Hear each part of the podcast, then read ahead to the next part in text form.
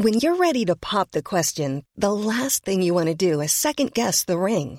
At Bluenile.com, you can design a one-of-a-kind ring with the ease and convenience of shopping online. Choose your diamond and setting. When you find the one, you'll get it delivered right to your door. Go to Bluenile.com and use promo code LISTEN to get $50 off your purchase of $500 or more. That's code LISTEN at Bluenile.com for $50 off your purchase.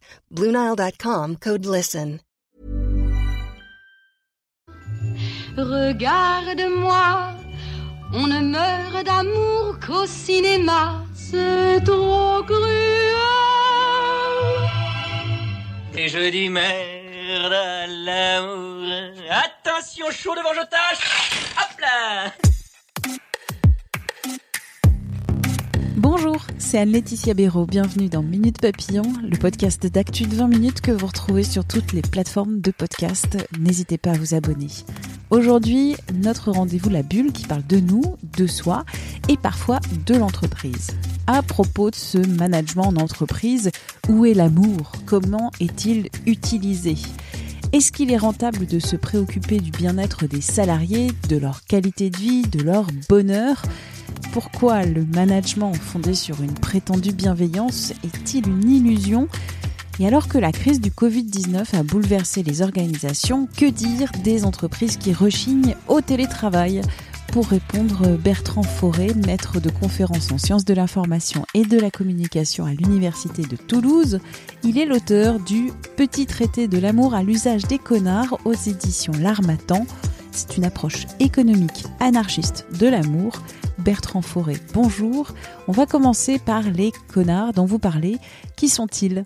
Le connard, c'est quelqu'un qui se croit tout permis, qui croit que tout lui est dû. Le connard, c'est celui qui s'autorise à insulter les autres. Moi, j'ai plutôt une approche où c'est quelqu'un qui économise l'amour, qui n'en donne jamais trop. En tout cas, qui ne le donne pas sans rien en échange et qui éventuellement euh, le prend sans rien donner euh, s'il peut la perspective que j'ai essayé de prendre dans, dans l'ouvrage, c'est plutôt de, que de dire on va améliorer la société en rendant les gens moins connards, avait plutôt l'inverse. On va assumer d'être des connards et d'essayer d'organiser au mieux la société pour que les connards vivre entre eux. Et vous avez créé cette théorie de l'amour. Alors, est-ce que vous pouvez nous résumer cette théorie anarchiste de l'amour, un amour qui est quantifiable, un amour qui rompt avec les distinctions traditionnelles euh, entre les différentes formes de l'amour euh, antique, c'est-à-dire euh, l'amour amoureux ou l'amour amical, l'amour religieux ou encore l'amour paternel. Je me suis rendu compte que ces distinctions, pour anciennes qu'elles soient, ont pour inconvénient de tendre à voir l'amour comme quelque chose à la fois de pluriel, de multiple, de cloisonné. Elles sont perçues comme incompatibles, parfois contradictoires. Et donc, à l'arrivée, on a l'impression que l'amour est quelque chose d'ingérable, euh, quelque chose d'imprévisible, quelque chose de chaotique, alors que finalement, l'essence humaine, elle cherche quoi? Elle cherche ce qui motive les gens à faire, à agir, et elle cherche quelle est la force qui finalement unit les gens et les permet d'agir ensemble. L'amour est la force qui fait tourner le monde, et si on la prenait au sérieux, comment l'approcher quoi? J'ai essayé d'avoir du coup une définition qui soit un peu universelle de l'amour, une définition qui soit valable pour toutes les formes d'amour. Et en tournant autour euh, de, cette question, je suis arrivé à une, à une définition de l'amour comme force d'attraction qui se transforme ou non en lien d'attachement. Eh bien, prenez l'attraction sexuelle. C'est bien une force d'attraction qui pousse deux individus l'un contre l'autre et que la société essaye de transformer en lien d'attachement durable, ce qu'on appelle le couple. Et pour ça, la société a inventé le mariage, par exemple, qui est bien une façon de transformer une force d'attraction entre deux êtres en un lien d'attachement. Vous pouvez aussi avoir l'attraction pour un territoire.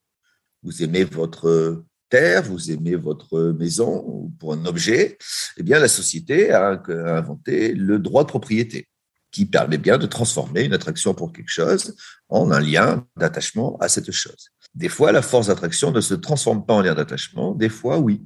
Et organiser la société, c'est donc gérer cette transformation. Eh ben, on va parler euh, d'organisation et de chef, on va parler de l'entreprise, de management en entreprise. Est-ce que, selon vous, c'est rentable de se préoccuper du bien-être des salariés, de leur qualité de vie, voire de leur bonheur? J'ai une position un peu provocatrice et un peu qui va peut-être surprendre sur ce sujet. Je ne pense pas qu'il ait été démontré que le, bien-être des salariés soit rentable la position que je tiens dans, l'ouvrage, c'est que on va pas au travail pour aimer les gens. On va au travail précisément pour faire des choses que l'on n'aime pas avec des gens que l'on n'aime pas, et c'est pour ça que l'on est payé.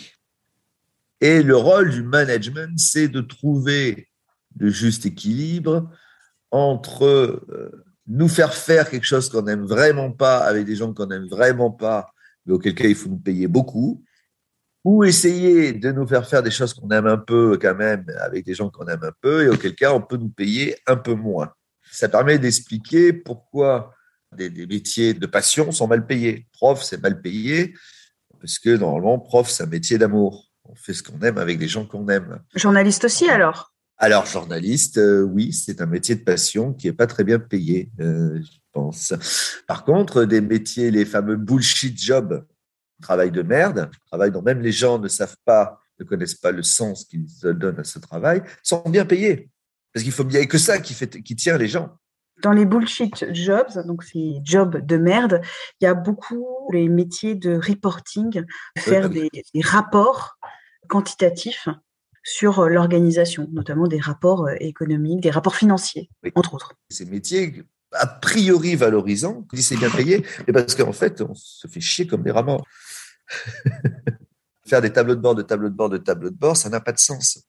Et donc, seule euh, une belle rémunération vous permet de rester dans ces tâches. Et alors, euh, cette perspective, à contre-pied, on aurait pu se dire, il parle d'amour, donc euh, au contraire, il va promouvoir le management du bien-être. Non, parler d'amour, c'est rappeler que l'amour, c'est a priori partout, sauf là où il y a de l'argent.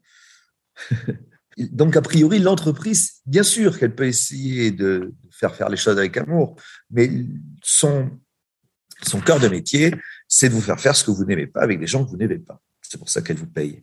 Par rapport à l'actualité, j'ai un chapitre qui s'appelle Homo Covidus, de se rendre compte que tout cet attachement français au présentiel est peut-être exactement l'inverse de ce qu'il dit être.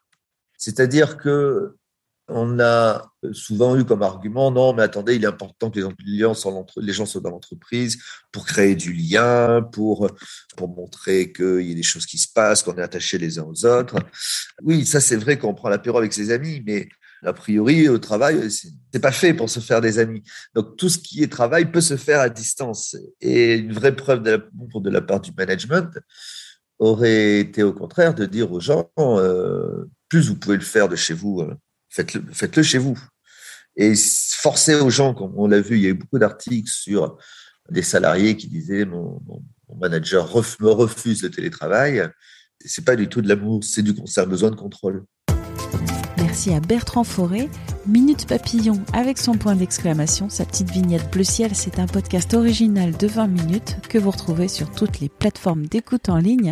N'hésitez pas à vous abonner, c'est gratuit et vous retrouverez très facilement notre millier d'épisodes déjà diffusés. Vous pouvez nous évaluer aussi avec des petites étoiles sur votre plateforme de podcast préférée. Pour nous écrire, audio 20minutes.fr. On se retrouve très vite. À bientôt. On ne va pas se quitter comme ça. Vous avez aimé cet épisode? Sportif, généraliste, sexo ou scientifique, varié mais toujours bien informé. Découvrez les autres podcasts de la rédaction 20 minutes sur votre application d'écoute préférée ou directement sur podcast au pluriel.20minutes.fr. Et merci de nous avoir écoutés.